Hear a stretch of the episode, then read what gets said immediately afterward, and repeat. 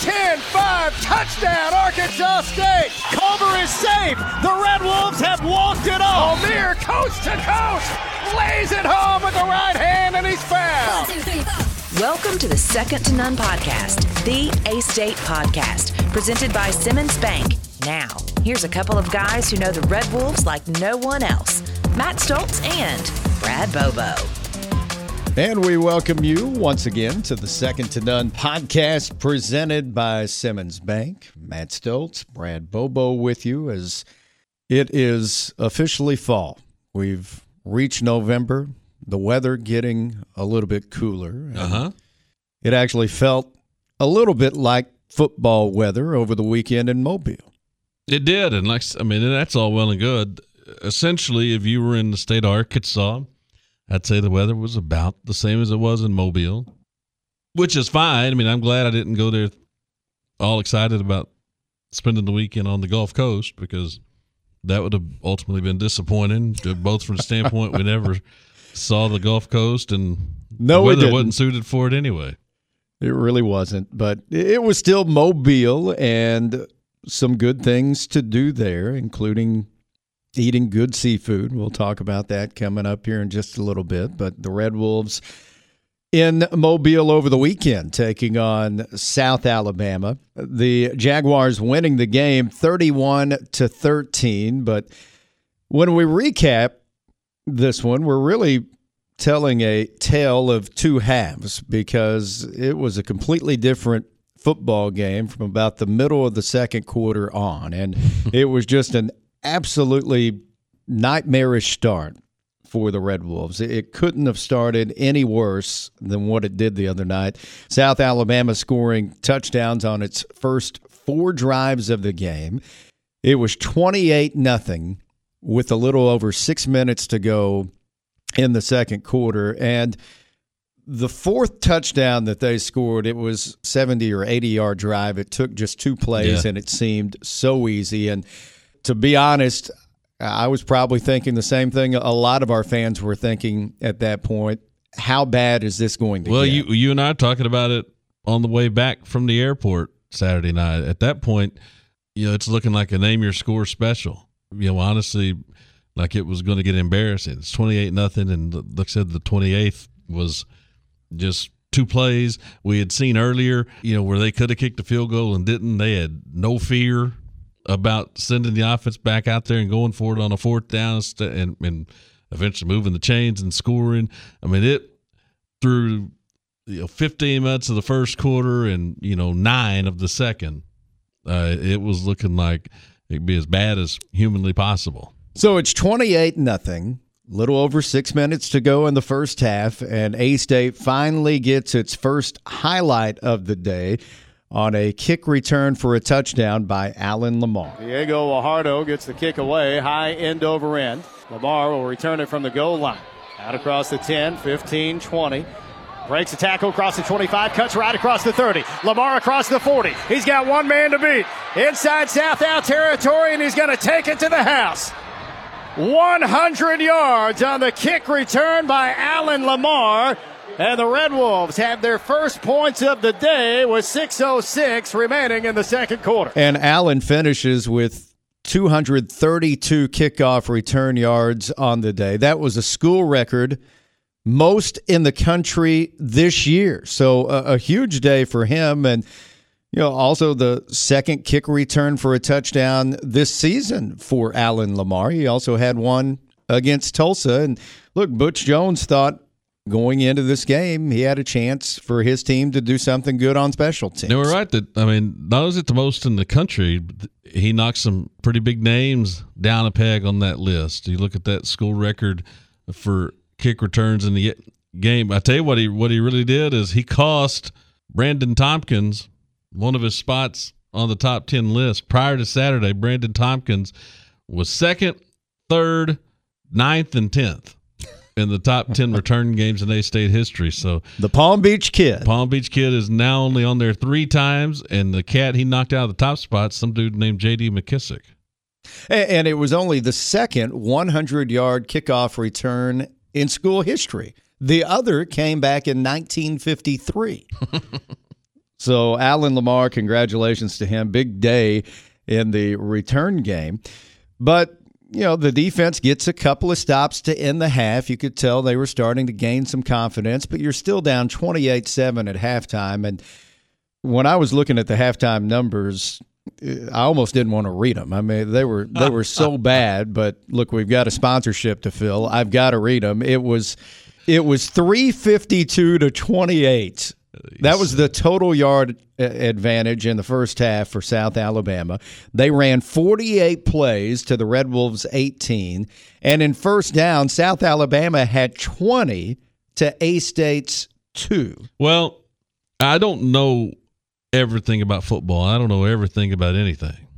But I would say typically, if you play a half of football and the other team has more first downs than you ran plays, that's probably not a good thing. That's not a good thing. I would go along with that theory. I don't know if I've ever seen it, and I didn't even realize it happened. You just said it, but 20 first downs to 18 plays in the first half. Now, the second half was very different than what we saw in the first. A State ended up outgaining South Alabama in the second half, 196 to 72. They held the Jags to just 72 yards in that second half. First downs were in favor of the Red Wolves in the final 30 minutes, 12 to 3.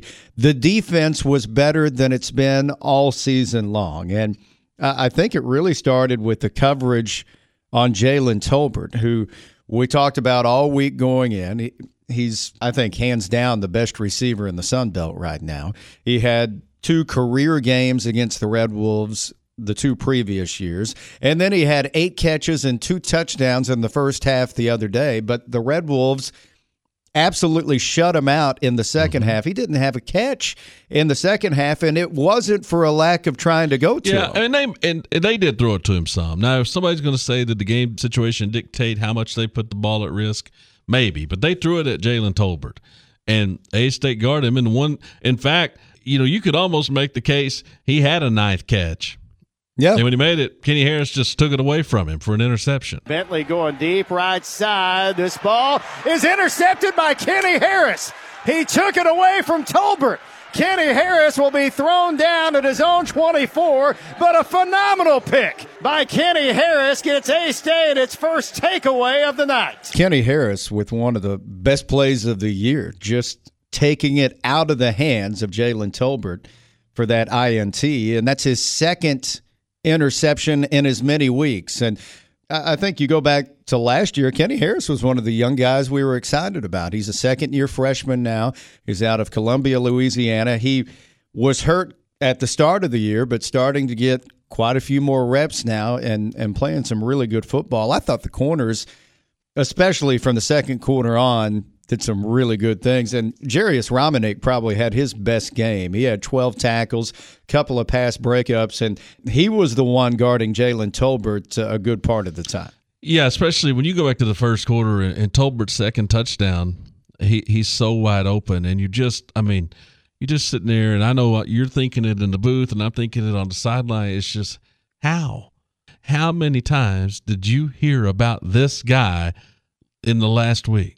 He's caught seven touchdowns against you in the last two years. If there's one person on God's green earth that should not be running alone in that game, it's Jalen Tolbert. And and so to see it go from that in the first quarter to what they did, two stops to end the half, and at one point seven straight stops with a turnover in there. Really, the, the, the only thing that stopped it was the possession they got a field goal on, and that came on a short field because you didn't recover an onside kick. So I mean that's what stopped the string of of stop of consecutive stops there. So you know the outcome disappointed obviously, but you did see a, a difference obviously defensively for the last about two and a half quarters of that game, and there's no kind of magic sauce in that. I mean when when I asked Coach Jones in the post game what changed, really the answer was nothing besides the players bought in. He said same players running the same plays.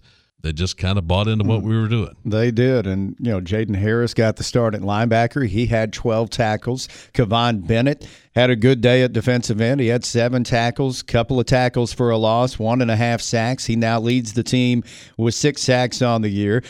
Jojo Zugu didn't finish the game. He had injured his shoulder, but Thurman Geathers came in and he played well. The Louisville transfer at that defensive end spot. And then I thought one other guy that we needed to mention was the Travion Green. He came in at safety and, and made some big plays. He had five tackles, including a pass breakup, and, and Coach Jones was bragging about him in our TV show yesterday. Now, we brag about the defense. The offense never got going. And that's surprising to say. You know, it's not something we thought we'd be talking about. But you go back to the game against Louisiana Lafayette and go into this game, in addition to just not scoring enough times, you know, something that's bit this team the last two games in particular is getting to the red zone and kicking field goals. Yeah, when they did drive into the red zone, they settled for the two field goals look, it started up front. The offensive line did not have a good day. South Alabama is good up front, and, and they won that battle at the line of scrimmage. And then it comes down to the turnovers. Anytime the defense got you the ball back in the second half, it seemed like the Red Wolves turned it over, mm-hmm. and it turned into four turnovers in that second half. In the second half, yeah. And, you know, again, South Alabama, well, they best in the country just about in, in getting people to third and long. It's not like they did anything drastically different. It's just that's what they do, and there's a reason people don't like being in third and long because you there's not a lot of third and long calls that go your way very often. And you know, Red Wolves had a fumble, three picks, maddening. But it's it's just almost kind of bless your heart range is that you had this defense which has been so maligned and statistically just getting killed. And mm-hmm. here they are out there stringing together these stops. And your offense, which is kept you in some games. Then all of a sudden you're struggling. It's just, and I say bless your hearts for the whole team because they just haven't been able to do what you know what Coach Jones have talked about play the complementary football. There was a stretch of it in Tulsa early in that Tulsa game, special teams made a couple plays, including, you know, got some scores. Defense was getting some stops, offense was clicking, and we saw just a glimpse of what it looked like when all three phases were going. And it really hasn't happened since. And so you get to Saturday, special teams tries to get you jump started. Defense eventually sort of gets untracked, and it was just they were, the offense couldn't get going. Yeah, it sounds like coach speak sometimes that complimentary football, but but it's true. Yeah. I mean, if you're going to win, all three phases have to be performing well, and uh, especially with this team, you, you've got to have a good performance in, in each area. And yeah, the defense the last two and a half quarters gave us some really big positives we haven't seen. Unfortunately, just never got got it going on the offense. That's it. No, again, defense, and they deserve to be bragged on the way they finish. Again, they're also the same defense that had you down twenty eight nothing four possessions in. So I mean, you got to take the bad with mm-hmm. the good mm-hmm. there. But the the big thing here will just be now, can you see any kind of carryover? Because we thought we might see a little bit even coming out of that Cajun game. Excited to see what would the carryover be like, and then the answer was for a while none. But then it was. So can you can you go back on the field against a really good team and try to pick up where you left off as opposed to starting from scratch again. South Alabama wins it 31 to 13. More to come here on the Second to None podcast presented by Simmons Bank right after this. The Simmons Bank Card Alerts app lets you get more from your Simmons debit and credit cards. Set transaction alerts to be notified of certain card activity and choose how you receive each alert. You can suspend your card, set a spend limit, or decline specific transaction types. You can even manage multiple cards. So get more control, more convenience, and more peace of mind with your Simmons Bank debit and credit cards. Learn more at simmonsbank.com forward slash debit card. Simmons Bank, member FDIC. So we spent the weekend in Mobile as the game wasn't the only thing that happened over the weekend. We fly in on Friday and you know, as any good Red Wolf does, they head downtown and go to Wintzell's mm-hmm. when they get there. First and foremost, you know, I mean, Mobile's a great town, but it's doesn't have everything. Doesn't have Top Golf. so I mean, like, and we knew that that was not new news. So we knew that streak was in jeopardy. But we'll get to maybe that in a second. But you're right.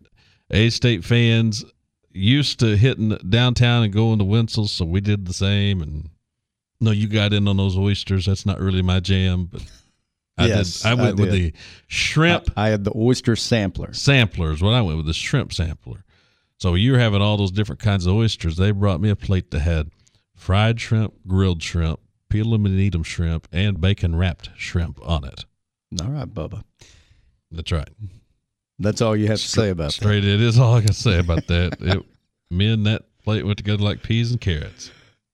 All right, so we go to Wintzell's, and lots of great memories there. Just you know, the, the four straight trips to the GoDaddy Bowl, and our fans just filling that place up. So, yes, we did that. That was dinner. There was no Top Golf, but there was mini golf. We, Mhm. we did that. Me, you, Philip Butterfield, Jerry Scott, Jerry Scott with an improbable ace to hold you off by one stroke on the 18th. Improbable, yes, being generous. Well, you aced it too, Yeah, but- which but- was also improbable. But I mean, mine like did off one thing. You know, you didn't have a straight path. To get it, you need to take one bounce, get the kick, and go in. That's exactly as I played it. Jerry gets. I'm not sure his eyes were open. I think he just kind of swung and it starts pinballing around.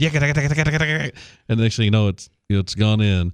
By the way, and it didn't even have a hole. The entire to make a hole in one, it was four feet wide. I was aiming at a spot about four inches wide, and that's exactly where it went in. Jerry got it tucked into the corner of about a four foot wide opening. Yeah, it wasn't your typical mini golf course. It was inside. It was in the dark, glow in the dark, and it was Halloween themed, which was pretty neat. So we had a good time. Well, pirate, yeah, pirate themed. A lot of pirates, uh, and it just and, and then yeah, doubled up on the Halloween stuff. They had a real life pirate and a tramp out there.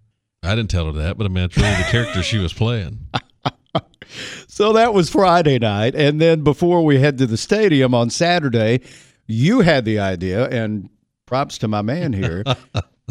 I- as many times as I've been to Mobile, and I've been a bunch. I know that city. He sure does. Or he never one time had to type up how to get somewhere. Oh no, I, I know where I'm going in Mobile.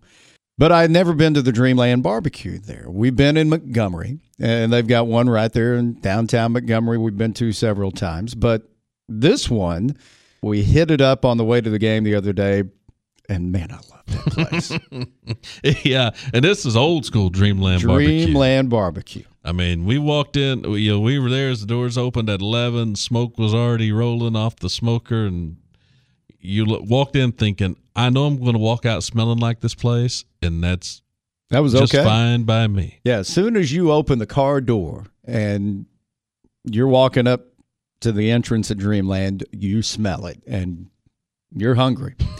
and I'll be honest with you, I really wasn't planning on eating that much, and I changed my mind really quick Yeah. because I got a whiff of that. You know, place. and here's the like of all for all the good food. Here's the thing that kind of sets it off. And I'd already told Philip when we were talking about it Friday night. I said, you know, it's good because they put white bread on your plate. Because at Montgomery, when you order your meal, it came out with a piece of white bread on it. yeah, So that's what I was used to. Well, this was beyond that. First thing they put on the table is a plate, paper, styrofoam plate, oh man, I love the paper plates. styrofoam plate full of white bread and cups of sauce to sop it in. Yeah, Now you know it's good when when they just bring you their sauce and say, "Here, sit and sop the sauce up with this bread." You know they're confident in their sauce, and we, that's with good reason. Yeah, Jerry Scott went to town with that stuff. So we, we had a full stomach on our way out to the brand new digs Mm. on the campus of South Alabama, Hancock Whitney Stadium. And look, I was thrilled just to be going to any place other than Ladd-Peebles. And I know we've got some good memories on the field there. It just wasn't the best place for us to broadcast from. And we were excited about seeing it in person. We'd seen pictures and, of course, video from games they played over the last two years, but they did a really nice job with that stadium. It, it's a 25,000 seat stadium. Their video board's one of the best you'll see. I Yeah. think it was 37 feet tall by 100 feet wide. Just the layout of the stadium. Uh, I was trying to remember who said this, but somebody said it kind of reminded them of SMU. Yeah, I think it was probably Robert Spear. Yeah, said Robert that. Spear said that. Which I mean, no wonder you usually not used to stuff he's saying making a lot of sense. but this is a rare exception. Uh, our booth was fantastic, but it, it was top notch. I think South Alabama did a great job on that new stadium, and the fact that it's on campus. Mm-hmm. Yeah, to be able to do it on campus, and and unfortunately, you know, they whether it's just the way it turned out or foresight or some of both, you know, they had the room on campus. You know, the back part of that campus was a lot of empty land that the university still had. Uh, You know, they started long ago putting their football practice facility there. Now they've Yeah. got they've built an indoor kind of pavilion over their practice field there, and, and then this stadium, and it's yeah, it's really really nice. I'm not sure what they could have done better, to be honest with you. Uh, it, it's really good. You know, down to little things, and I know we mentioned Spear, but he he talked about this too. But when you walk off the field to go to the locker room, to the visitors' locker room, you walk past a women's restroom, a men's restroom, a visiting cheerleader locker room before you get to the visiting locker room. I didn't know they had such things. Yeah, and and so now why does that matter? Number one, it's just nice, but I didn't even think about this, and it was Dr. Jeremy Swim at Jonesboro Orthopedics and Sports Medicine that made this point. We are down the sideline talking about those little touches, and he said, "How key is it? How cool is it to see a women's restroom? Because how many times do you have your female athletic trainers, and they get stuck with nowhere to go to the restroom during a game? Can't go in the locker room." It's a detail that probably means a lot. Yeah. To so it's a small thing we're sitting talking about the women's people. Room, but it it's really cool. out. I, I think they did a fantastic job, and, and overall, just a, a good trip to Mobile outside of the final result on the scoreboard. Now, that was one of many things that were happening last week. One of the things that was really kind of stealing the headlines was the Sun Belt Conference and the realignment news. And as far as the Sun Belt is concerned, it was a very big week. Sure was. I mean, it, and then I got a chance, of course, you know, we get a chance to talk with Dr. Damphousse. You know, he's serving as the president of the Sunbelt Conference. And so he's in that position in such a unique time. He's actively involved in this stuff. But uh, so we got a chance to, you know, congratulate him. But I'll, I'll tell you this Keith Gill was at the game Saturday, the commissioner of the Sunbelt Conference, because he had been in Mobile for the cross country championships, and we know we'll talk about that in a minute. So he stayed in Mobile to come to the South A State football game, and uh, I said congratulations. And honestly, he kind of looked at me funny. He's like, "For what?" And I said, "Just it, you know, it's just been such a good couple of weeks." And I told you, for somebody that's kind of been around this league since the beginning of it, it's it's just been so cool to watch the national narrative as this thing played out. Talk about the fact that the Sunbelt was going to be dealing from a position of strength. Those were things you didn't expect people nationally to ever be saying. I'll say this about Keith Gill too. It wasn't that long ago. People Now I'll tell you, I, don't know I don't know what the feeling was around the commissioner because I was on him, and that's why I'm going to. I'll raise my hand. I'm going to say that anyway. and the reason I think mainly with you and with most everybody else was there was just little word out of the conference office. You didn't know what was going on over there. Not a lot of visibility, not a lot of availability. So yeah, they were just kind of floating around, and and so and and a lot of us were. You're critical of that, so it's another reason I'm willing to now. Yeah, I want to be beyond the fact that it's gone well. I want to say it's gone well, and I want to give Keith Gill credit for it because here's what happens. And if you want to call this, heck, this could take the place of the rant later, especially in sports, but in general with all social media. We really love to take people in, at the in charge of things and blame them for every bad thing that happens at their thing on their watch. And then on top of that, every good thing happened in spite of them. They caused every bad thing, and every good thing happened in spite of them. True. Part of the A State fan base did that in a huge way to Dr. Dean Lee late in his time as the athletic director. Everything that went wrong in the athletic department was his fault, and the stuff that went well happened in spite of him. That was a, the biggest example I knew of that sort of treatment. So I I want to go out of my way to not be that way about Keith Gill. I was on Keith Gill, that he was never very visible, and even when he was, he didn't really say anything, and nobody knew what was going on. Well, now he's been at the helm w- working with Dr. Kelly Damphousse as the president of the league, Mm-hmm. and they were at the helm with what's been a really, really good turn of events for the Sun Belt, and that needs to be you know celebrated, and they need to be congratulated for it. They've had a good couple of months, and I, I'll say this too: Keith Gill's been at what at least three of our games. He's been extremely visible this He year. would actually would have been at four straight Arkansas State games, but he did not come to the game against the Cajuns because he stayed in Boone working the phones. He was at the App Coastal game the night before. Was scheduled to fly to come out to the A State Cajun game and stayed in Boone because as conference realignment was unfolding, he couldn't afford to not be at his phone for four hours. So that's the only reason he. That's the only thing that's kept him from being at four straight Arkansas State games. So Southern Miss, Marshall, and Old Dominion all in now, and James Madison should be coming very soon. Yeah, there, there's some stuff they've got to do with the les- uh, legislature in Virginia, the way some state laws are written. If you move up a division, so that's there's kind of that's what they're dealing with, just the red tape there. But yeah, they should be coming and get you to 14 football playing schools. The ads are having a couple of days of in person meetings in the Sun Belt this week to I think hammer out, you know, start talking about some of the other logistics of how do you make this stuff work with these 14 teams and how you schedule. I think they'll probably even start talking about, you know, what are schedules going to look like in some of the different sports moving forward. And then there's, you know, there's also a question of when is all this going down? We know they're coming no later than the 23 sports year, so the start of the 23 football season. But there's a reason they're putting no later than That's right, and that, into and- these and- and we'll contracts just- you can because leave it, it at that. But it yeah. could be sooner. it, notice that in every case, just look at that wording: no later than July first, twenty twenty three. Don't be shocked if it's sooner than that. That's right. Good stuff. More to come here on the Second to None podcast presented by Simmons Bank right after this. The Simmons Bank Card Alerts app lets you get more from your Simmons debit and credit cards. Set transaction alerts to be notified of certain card activity and choose how you receive each alert. You can suspend your card, set a spend limit, or decline specific transaction types. You can even manage multiple cards. If your debit card is lost or stolen, or you're opening a new account, you can immediately get a new card just by visiting your nearby Simmons branch. Learn more at simmonsbank.com forward slash debit card.